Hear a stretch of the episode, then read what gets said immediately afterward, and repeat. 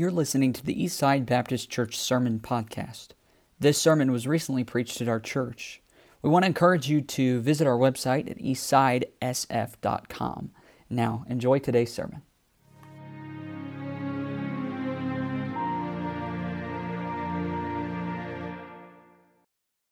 Let's stand, and we're going to be in Genesis chapter 4 this morning.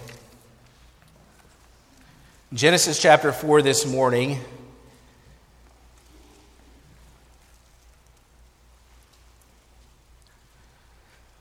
Close to the beginning of your Bible, hopefully, won't take you too long to find it. Genesis chapter 4. And uh, we're going to read the second half of this chapter. Last week we were in the first half. And last week on Sunday morning, um, we, we're continuing our series called In the Beginning. And I call it In the Beginning because it was written for us to understand where everything started and what the foundation of everything is so that we can understand how things are going forward. You don't really understand how things are now unless you can fully comprehend how things were at the very beginning. If you don't have the whole story, you can't really understand where you are. In this book, well, Genesis was written by Moses and written for the children of Israel as they were coming out of Egypt. They had been slaves for over 400 years in a pagan culture, and God wanted them to go back to their roots, to understand where they came from, to understand what things were like in the beginning, so that they could have a correct worldview moving forward into the promised land. And I think that God wants us to understand these things as well um, you know, we right now, I don't know if you're like me, but you're looking around at, at the United States of America and you're thinking, how did we get here? How is this the country that we're, that we're living in? This isn't what we're used to. This is different than anything we've seen before. And when you start to read a passage like Genesis 4, it starts to make a little bit more sense because Adam and Eve had just fallen. And I say just fallen in, in the span of time where the second generation, they had just fallen and they have two sons named Cain and Abel. So this is the first generation of people after the fall. These first two siblings mentioned in the Bible. And guess what happens? As the depravity of man's condition becomes evident, one brother kills the other brother. We're already here at the very bottom. Murder to me would be at the very, the very bottom of, this, of man's depravity. And yet we're here in one generation. So Cain has just killed Abel, and then we see how God pronounces judgment on him. Look at verse 16. It says, And Cain went out from the presence of the Lord and dwelt in the land of Nod on the east of Eden. And Cain knew his wife and she conceived and bare Enoch, and he builded a city and called the name of the city after the name of his son Enoch. And unto Enoch was born Irad, and Irad begat Mehujael, and Mehujael begat Methusael, and Methusael begat Lamech. Don't go up and see the pronunciation finder on Google to see if I got those right. And Lamech took unto him two wives. The name of the one was Adah, and the name of the other was Zillah. And Adah bare Jabal. He was the father of such as dwell in tents, and of such as have cattle. And his brother's name was Jubal. He was the father of all such as handle the harp and organ. So, can you imagine if you have trouble you know, yelling out your kids' names? Jabal, Jubal. I mean, they, it, it started from the very beginning, okay? Go through all the names till you get to the right one. And Zillah, she also bare Tubal Cain, an instructor of every artificer in brass and iron, and the sister of Tubal Cain was Naamah. And Lamech said unto his wives, Adah and Zillah, Hear my voice, ye wives of Lamech, hearken unto my speech, for I have slain a man to my wounding, and a young man to my hurt. If Cain shall be avenged sevenfold, truly Lamech seventy and sevenfold.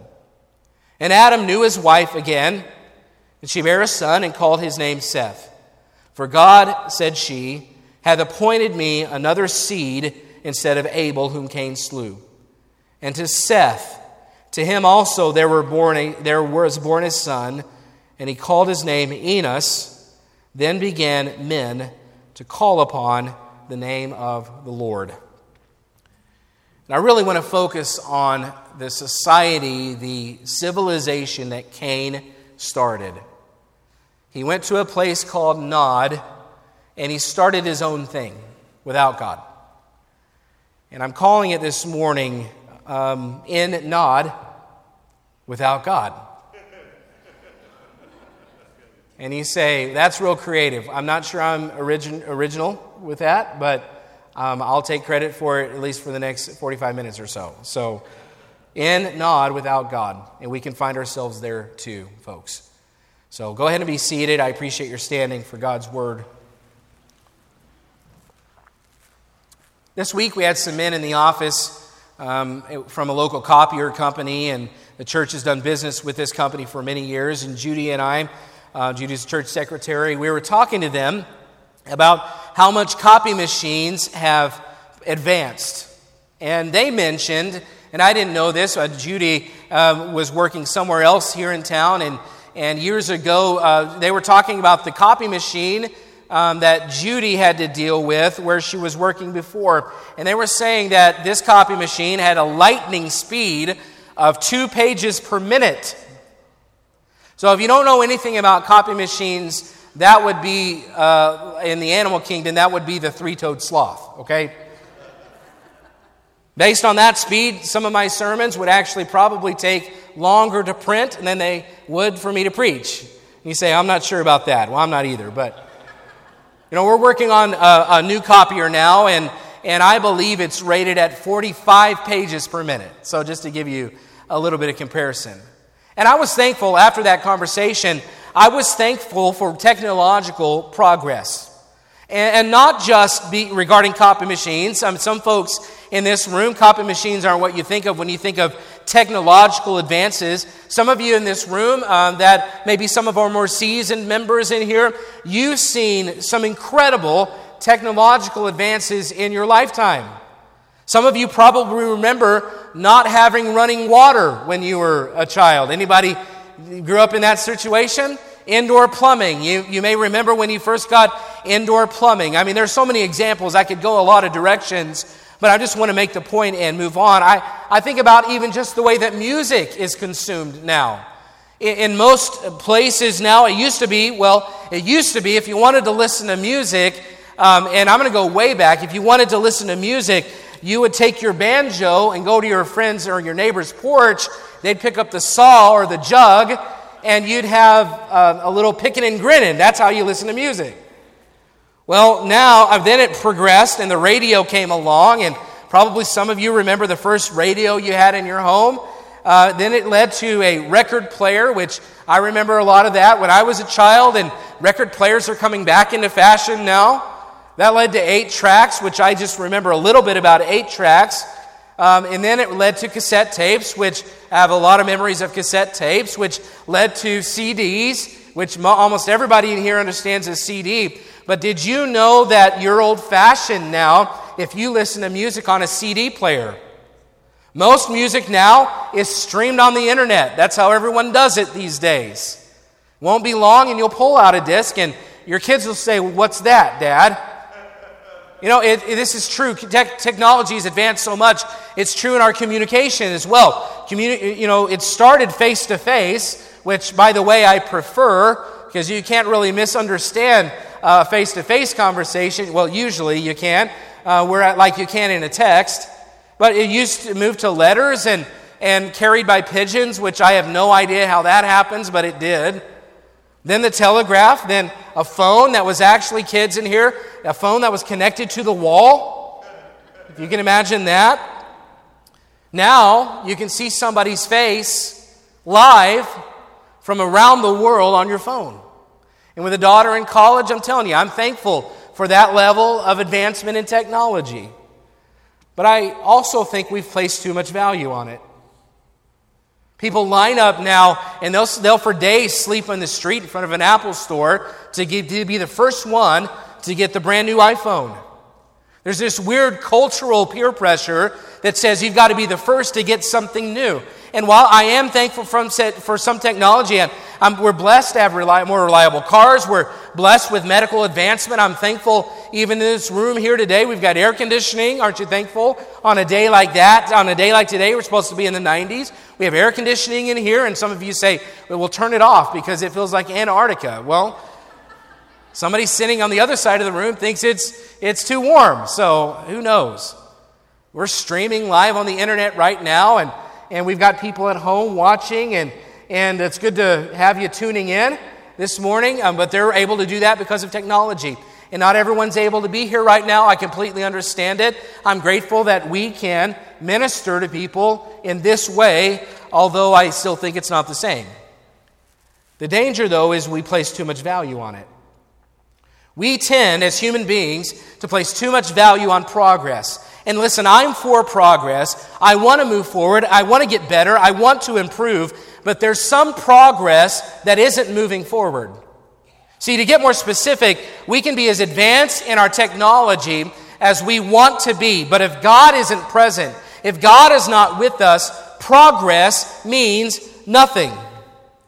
You know, I think about, about, about that for our church, and I don't ever want to get to a point that we have all the new technological bells and whistles, and we've got all the everything that you can imagine, all the newest stuff, and we lean so heavily on them that we forget the only thing that makes it all matter anyway is the presence of God. When we gather here together, it's not about the technology and it's not about the lights and it's not about everything else that we can inject. It is about the presence, meeting with the presence of God. All is vain, this, the hymn says, unless the Spirit of the Holy One comes down.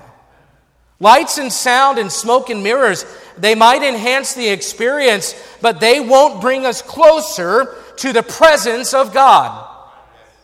Be careful about judging a house of worship based on the bells and whistles.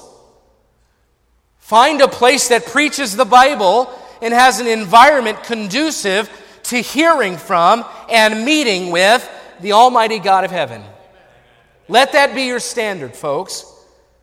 We have to be careful not to get so wrapped up in progress that we leave God out of it all.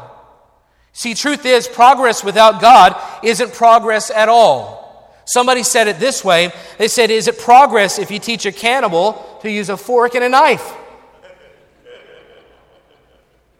We have a problem as a culture in thinking movement equals improvement. See, that's not necessarily the case. Progress without God is going backwards. And we see that here in Genesis chapter 4 as we come to it. That's what's happening in our text. Cain, as we know, has just killed his brother Abel, and, and the Lord has banished him for his actions. So it says at the beginning of verse 16, it says, And Cain went out from the presence of the Lord. And we understand, listen, uh, when you come to God on your own terms like Cain did, he came in pride. He came saying, Look at my offering. Look what I've done with the work of my hand and God wasn't pleased with it at all because he came to worship out of pride. Abel brought a lamb, um, he sacrificed a lamb, and God had respect unto his offering, but not unto Cain's, because Cain was full of pride when he came to God. And he was saying, Look at me, that Labor Day parade. He was, he, was, he was full of pride about what he had done, and God rejected his offering. And rather than repent of his sin, which you would have thought that God probably would have shown mercy to Cain if he had simply repented of what he had done, but instead he got angry with his brother Abel and went and, and slew his brother Abel, killed his own brother. First two brothers in the Bible, and they're already committing murder. So God then banishes Cain and sends him away and casts judgment on him. And so Cain leaves, and it says he went out from the presence of the Lord. And that happens when we approach God with pride. And it happens when we give in to anger. And it happens when there's sin in our lives. We think that we're going to draw closer to God somehow in our own flesh, in our own works, and yet we find ourselves leaving the presence of the Lord. And he goes to a place called Nod. In that place called Nod, that word Nod means wondering, and it's a fitting term. See, people that aren't right with God, a person who won't make things right with God, finds themselves wondering without peace, without God. They're unsettled. Look at verse 17. It says, Cain knew his wife. She conceived and bare Enoch. And a lot of spiritual people ask questions like the most important things, like, where did Cain get his wife? Well, obviously, he had to have married one of his sisters. There weren't a lot of options in those days. And it's, you say, well, that's kind of weird. So it's a different time. I mean, uh, the mankind, the race of man, was very pure at that time. And this was, uh, the seed of man was pure, meaning, and, and uh, it was okay. This is how God chose to have man reproduce and, and replenish the earth. And now it's different. but back then that would have been what had to have happened. Cain marries a wife, they have a son named Enoch, and it's interesting to me that he names his, that, that he names the first city that he comes to, he names it after his son, when he started his city, I should say. See, it starts with Cain building this city, and he, he's it's the beginning of urbanization. It's, it's the beginning of civilization. And it's interesting that people say, well, the early humans, you know, those early humans, they lived in caves and they drew all over the walls, and there was no advancement in technology. And yet we see the son of Adam and Eve, and he's starting a city. So don't believe everything that you, that you read in the history books in public schools, kids. I mean, it's not all the way that, it was, that it's depicted to be to you. Here's Cain, the son of Adam and Eve, and he's already making progress. He's building cities. He's, he's starting civilization. And I want you, though, to notice the focus of his progress. In verse 17, it says, He bare Enoch, he builded a city and called the name of the city after the name of his son, Enoch. It's interesting that Cain did not name the city after his father. He didn't name the city after God. He named it after his son. And I'm not going to read too much into it, but I do think that's a hint at the heart of Cain that he already has a man centered worldview. He's already forsaken the spiritual seeds from which he came, and he's moving forward without God. He's making progress without God. He's trying to sever the ties that he had with the spiritual seed of his ancestry, and he's moving on without God. And, and churches are full of young people doing that very thing today. They came from a spiritual mindset. They came from spiritual parents who loved God and raised them up in church. And yet, as soon as they get a chance to step away, they're severing the ties with God. And now they've got a man centered worldview, which, by the way, we've got to help our children. If they, if they go to state university, they're going to get a man centered philosophy of life, a humanistic philosophy. And I'm not saying they shouldn't go. I'm just saying, parents, you got to you got to help them through it. Because every class, they're going to hear a man centered philosophy. They're, they're going to want to sever the ties with their parents, which is exactly what Cain is trying to do. He's trying to move on without God. And man centered progress isn't progress. But the way of Cain seeks progress without God. He's trying to move forward without God's influence. He's trying to forget what he, what he was raised understanding. He's trying to uh, forget Adam and Eve, his parents. He's trying to forget their God and move on. And when you don't abide in the presence of God, you tend to forget to include him in your daily life. And you make decisions without counseling God's word and seeking his, his wisdom. You make big life changes without counsel. And I've seen it happen so many times, especially again in our young people. Uh, they, they, they tend to move on and make big decisions, big impulsive life decisions without considering God. And it usually ends in heartache.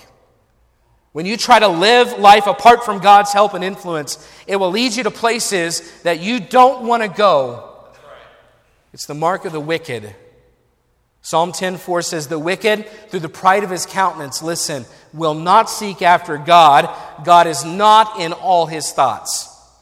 So, you know what? Here's the mark of a wicked young people trying to sever the ties with, with the way that you were raised and the spiritual lives that you, that, you that, like, that invested in you and your parents who loved God, those trying to cut ties. It says that's a sign of the wicked when you start living and in your life, God's not in your thoughts at all. You're just living life without counsel, without help, without spiritual guidance. And if that doesn't describe our country, I don't know what does. Look at all the places we've removed God. I mean, the schoolhouse, our own house, the courthouse. I mean, even some church houses. And they're moving forward and they've got progress. The average American, though, isn't even aware of God, much less concerned about God.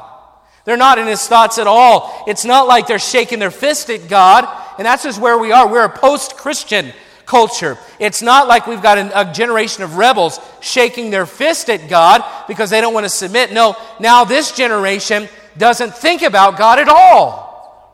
He's not at all in their thoughts. They're living a completely atheistic lifestyle, not thinking about God at all. They're not in his thoughts. If God doesn't sit on his rightful throne, mankind usually takes God's place. And that's what's happened. It's the kind of society that Cain was establishing. It's a man centered society. Verse 19, we see it based on the evidence. It, says in verse 19 Lamech took unto him two wives. The name of the one was Adah, the name of the other is Zillah. Two wives. It wasn't long before Lamech openly defied God's intentions for marriage. So remember, at the very beginning, God said from the very beginning, and I'm not trying to be political, I'm trying to be biblical, which is my responsibility. And God says it's one man and one woman for life. Those three factors one man, one woman for life. That's a biblical marriage. And I know we're hearing it from all places how marriage can be this and marriage can be that, and marriage can be whatever you define it. And that's nothing new in the realm of humanity. I mean, Lamech in Genesis 4 already is redefining God's morality for marriage, and he mar- marries two wives, which God didn't condone, God didn't bless, God didn't tell him to do that, but he's redefining because, oh, this is progress. This is new, this is different, it's progressive. Anything goes here. There's just a few generations removed from Adam and Eve, one man, one woman for life. And but once a man seeks progress, seeks progress above the presence of God, he gets to define right and wrong now. He redefines the standard. And now the standard is no longer God because God's not in his thoughts at all. The standard now is man. Does this sound familiar to you? Oh, but it's progress. I mean, at first, it's progress for the sake of business. Cain's going to start a city, he's going to build a city. It's progress for the sake of civilization, moving forward with technology and development. But that progress led then to progress of morality. The old ways, oh, those are too old fashioned. Now, uh, preacher, now we're in a new age now. We're in a new generation. We need to be open minded to something new. It's called moral progress. I mean, one husband one wife, you know how old, out of style that is? You know how old fashioned that seems? I mean, less and less you hear about marriages um, celebrating a 50th wedding anniversary. Fewer and fewer times you're starting to hear about people staying together for, for, for their whole life. And now you can marry who you want. It's all up to you, it's all your truth. It's progress. Look at verse 20. In Adah, bare Jabal. He was the father of such as dwell in tents and of such as have cattle. More progress. Here's a cattle baron now. say, I'm thankful for cattle barons. I like steak. I do too. Raising cattle, I'm thankful for the ones that do. But here's a man, and we know based on what's happening in the society, he's not raising cattle for Jesus. He's raising cattle for money. He's making money, he's building an empire. Progress now is about how much money you're making in your business. And that's what most people view as progress. I'm moving ahead. My bank account's better. I'm moving ahead. My investments are good. and when you choose to leave the presence of God like Cain and you set a trend for the next generations, you tend to place God, uh, replace God with something other than God. There's nothing wrong with cattle. I'm thankful for those in the cattle industry, but in this case, cattle has replaced God. God's not in all their thoughts. I'm not saying it's wrong, but it's obvious they're doing this without God. And as much as I like cattle, as much as I like a good steak, it's no substitute for the presence of God. Verse 21. His brother's name was Jubal. He was the father of all such as handle the harp and organ. And this is one close to my heart. I love music. First mention of music in the Bible, the father of harps and organs. Harps would be the stringed instruments, an organ like a pipe organ air blowing through the pipe organ. An organ would be like a flute like instrument. You know, the Bible says in Zephaniah 3 that God is a musical being. He rejoices over us with singing.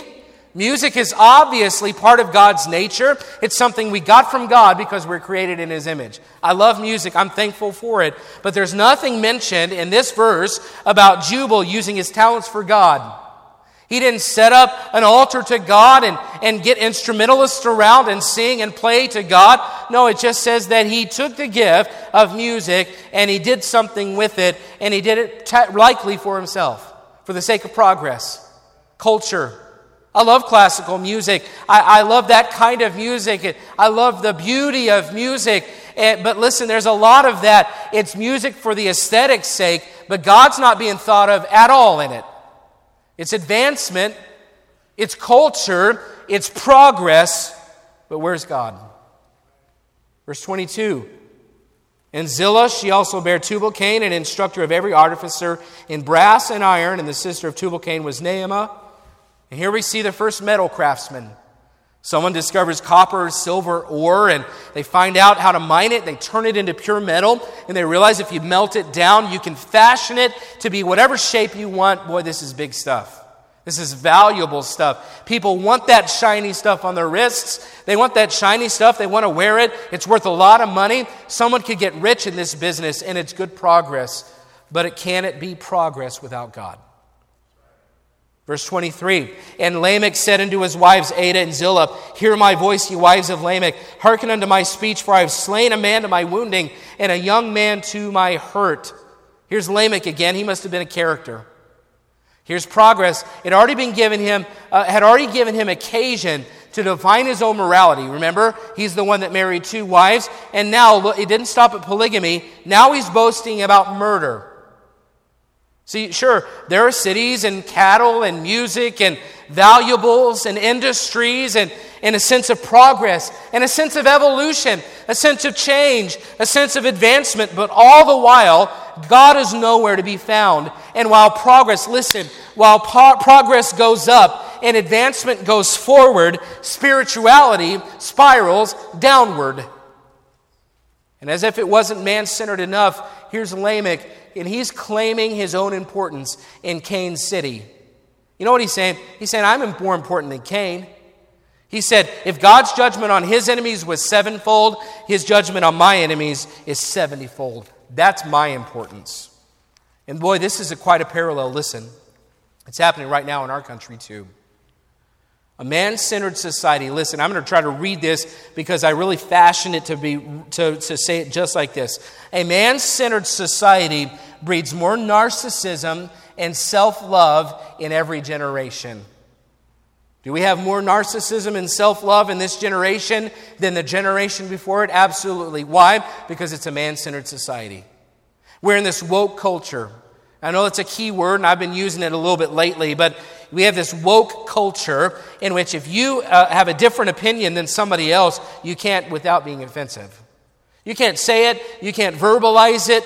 The stereotype, and listen, I, I want to just say to our young people, we got some young people in this room, and you're in this generation, don't let this stereotype apply to you, okay? The stereotype for your generation is ungrateful, self centered, and an overinflated self importance. Where's the respect that used to be taught from the younger to the elders in churches, in schools, and homes? Where's that at? See, this generation views themselves as more important than the previous generation. What did, Cain, what did Lamech say? Lamech said, Oh, if Cain's judgment was sevenfold uh, for his enemies, my judgment seventyfold. I view myself as being more important than the generation that came before me. Are we seeing that happen in our culture right now? We see this generation, and they're saying, I'm more important than the previous generations. I'm more important than the ones who established and fought for and died that I could enjoy a country like this. They're so woke and important, and they're, that they're trying to wipe away the memory of the ones uh, who made all of this possible in the first place. And I'm not saying our ancestors were perfect, they absolutely were not but their general idea of embracing God and having morality that's based on biblical principles put them in a better place than the man centered chaos that we're watching today. It's sad. It's sad that my children are being raised in a generation that views themselves as more important than their grandparents. But it's not new. Lamech was doing it already viewing his importance as being the most important, with a philosophy that says, I'm more important than anyone around me and anyone who came before me. I matter the most. It's a result of progress without God. It's a man centered philosophy, and the parallel between this text and our culture, it's, it's striking. All kinds of progress, but God's nowhere to be found social progress, but spiritual decline. all kinds of progress. But we're in Nod without God. Nod represents progress.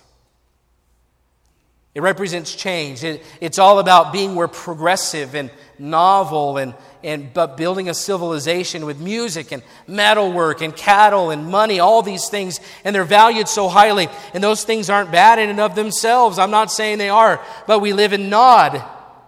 And we've left out God. And it's not progress. It's activity, but no forward motion. It's movement but not improvement. It's going, but not growing. They found themselves making progress without God. They were making advancements, but all the while redefining God's idea about marriage. They were building cities and growing wealth, and all the while, though, diminishing the value of life and normalizing murder. Yeah, there's progress. The new iPhone did more than ever. The TVs were bigger and cheaper, and they could drive electric cars, and the rich could, could fly to space. Cutting edge medical care.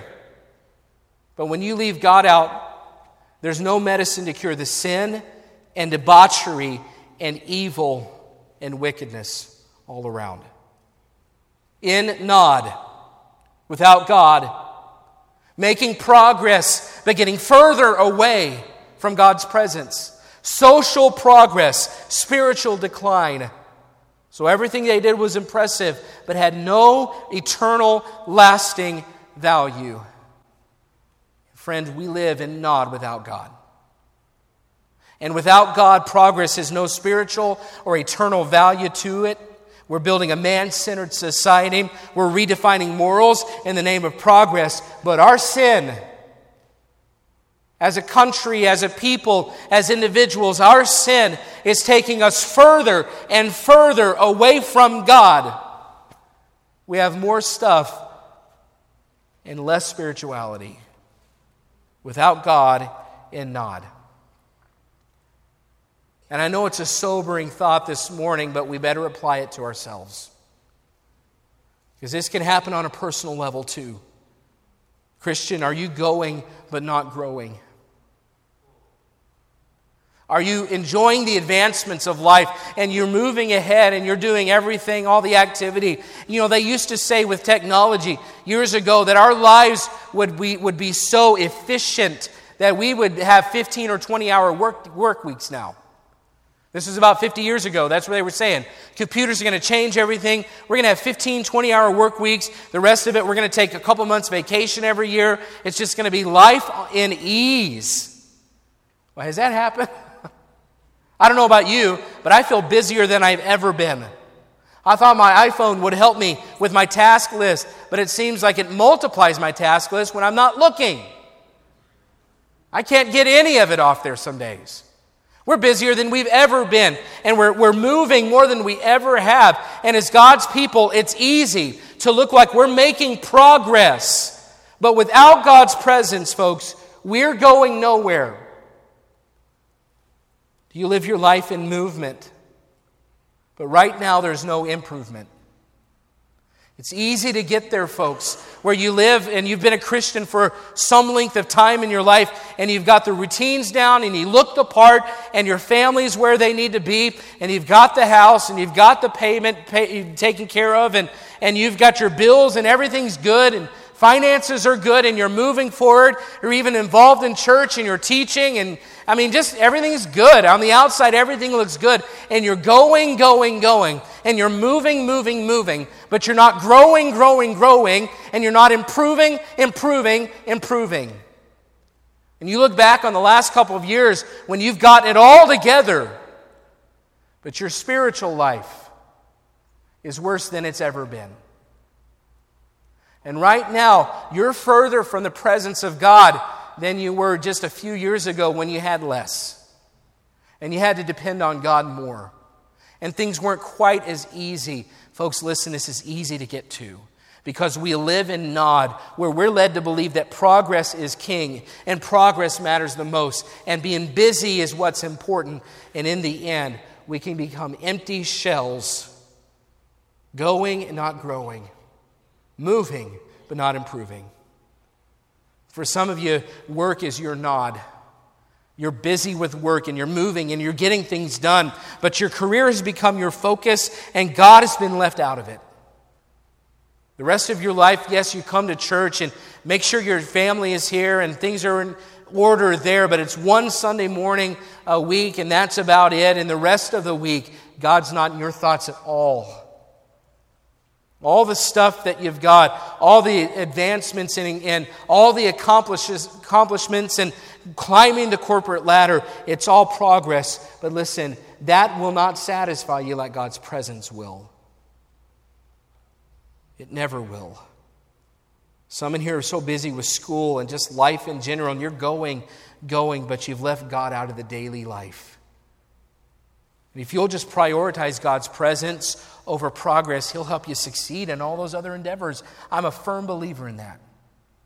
If you would seek God's kingdom first, the Bible says, all those things will be added unto you, but we skip the presence of of God. We skip the kingdom and we just try to go to all the things that can be added to us and leave God out of it. And before we know it, it's just empty Christian shells.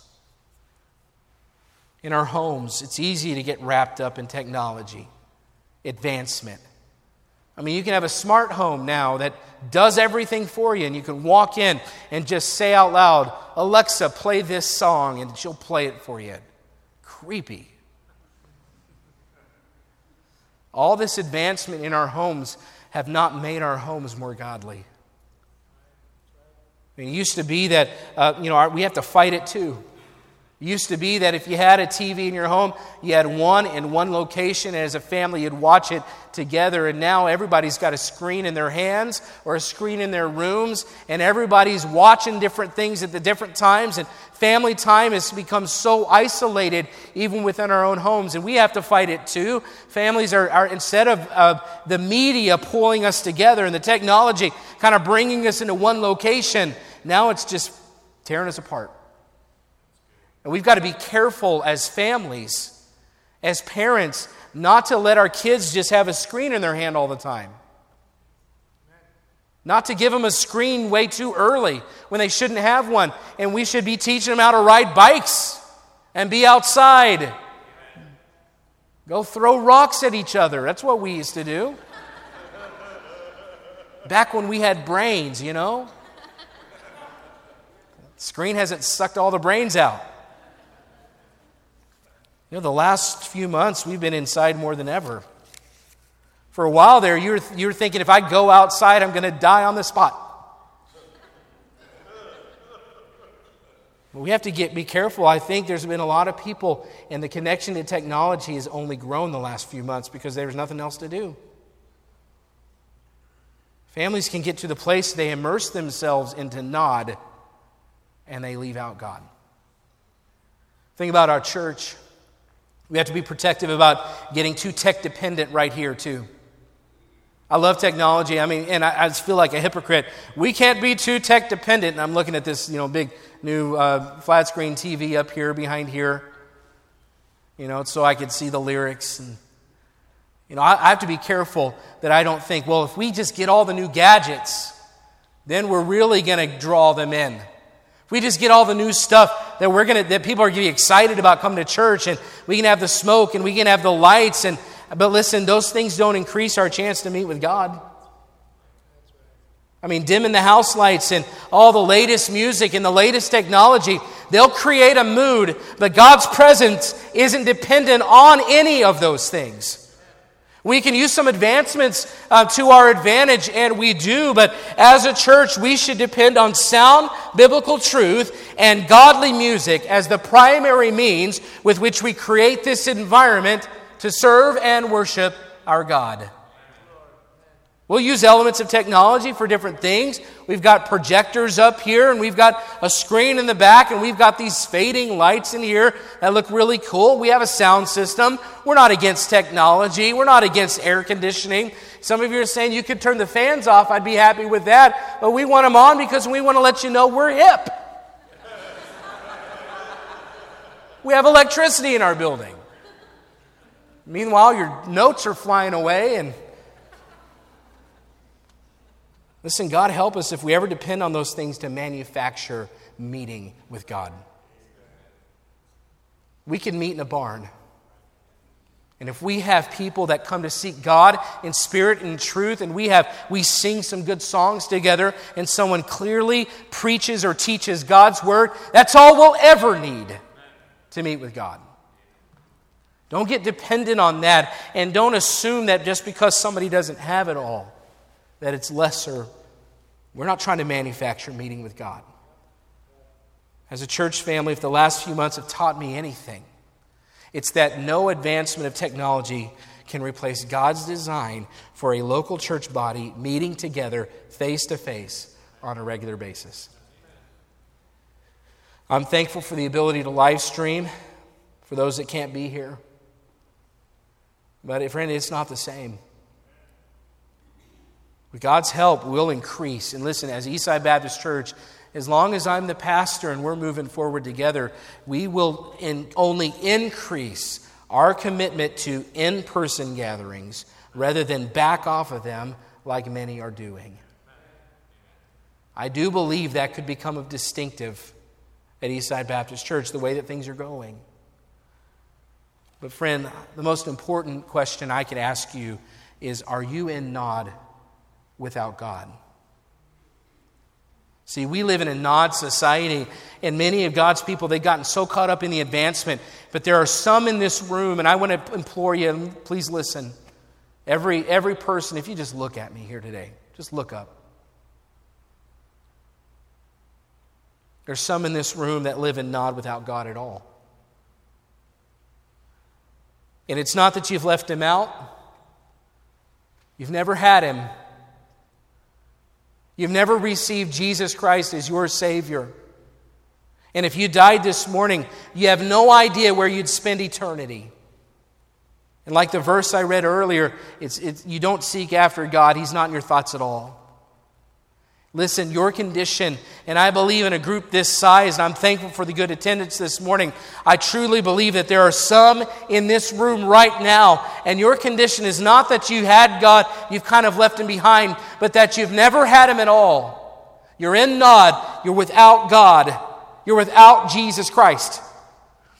And the problem is, you're a sinner, and if you die without God, you will spend eternity without God. He's holy and as a sinner, you're disqualified from heaven. And you say, well, that's not very helpful news. That's not very optimistic or encouraging. And no, it's not. If the news stopped there, it would be discouraging. It would be disappointing. It would be hopeless. But there's good news in that Jesus Christ died on the cross in your place for your sins so that you could spend eternity with God. Romans 6:23 for the wages of sin is death but the gift of God is eternal life through Jesus Christ our Lord. And listen, there is nothing good about being without God. Nothing except that you don't have to stay without God. See, Paul wrote to the church in Ephesus in chapter 2, verse 12, he said, Ye were without Christ. He's talking to a group of people in Ephesus, this church at Ephesus, and they used to be without God. They used to be without Christ, and he t- but they had received him. They had been saved. They now had God. And he said, Ye were without Christ, strangers, having no hope, and without God. But the very next verse, he wrote this Ephesians 2:13. But now in Christ Jesus, ye who were sometimes far, were far off are made nigh by the blood of Christ. And there's somebody in this room this morning, and you're thinking, I couldn't be further away from God. I, my life could not be more without God than it is right now. I have no hope. I've got no chance. There's no way that He can reach me. If He knew what I, had done, there's no way He could love me. And listen, the worst sinner, there have been worse sinners. They've done worse in their lives than you ever have. And yet God was able, through the blood of Jesus Christ, to reach back when they were far off and without God and bring them nigh to Himself through the blood of Jesus Christ. The blood of Jesus Christ has made it possible for every sinner, no matter how bad, no matter how big, no matter how desperate, no matter how far off without God, He's made it possible for any sinner that you can think of to come close to Jesus Christ, to come close to God. You don't have to stay without God, you can be with God spiritually. Yes. And when you're with God spiritually, guess what? You get to be with Him eternally. The offer is made to you, and there are some in here, and you're far off. But His blood can bring you close. He died for you, and that payment can bring you back to God. All you have to do is take a step of faith. Believe. And yes, you have sin. You have to turn from that sin and place your faith in Jesus Christ. Are you a nod without God? Living your life without Him? God's not in your thoughts at all. This could be a Christian. This could be a, a, an unsaved person this morning, but you're consumed with work, or you're consumed with school, you're consumed with technology, you're ex- uh, consumed with stuff, you're consumed with a busy life. And you say, Oh, but I'm making progress. But your progress is leading you away from God. Listen, your life can be full of great progress. But if it's empty of God's presence, you have nothing. It can be full of great progress. But if it's empty of God's presence, you got nothing. The most miserable people I know are those whose lives are full of everything except God. Lots of activity, but no change. Lots of movement, but no improvement. Lots of going, but no growing. And if you're living in nod without the presence of God, then I hate to be the one that tells you this, but you really, in your life, don't have anything of eternal value. The great thing is, there's hope. And you don't have to stay without God. Look at the last two verses of Genesis 4. It says, And Adam knew his wife again, verse 25. And she bare a son, and called his name Seth. For God, said she, hath appointed me another seed instead of Abel, whom Cain slew. And to Seth, to him also there was born a son. And he called his name Enos. Then began men to call upon the name of the Lord. Listen, the sons of Seth broke the trend. And they brought God back into their lives. So, who's going to break the trend this morning? Who's going to be the one that sets aside the progress and places priority on God's presence once again? That's real progress. And it's a choice that you can make this morning. Let's stand, every head bowed, every eye closed.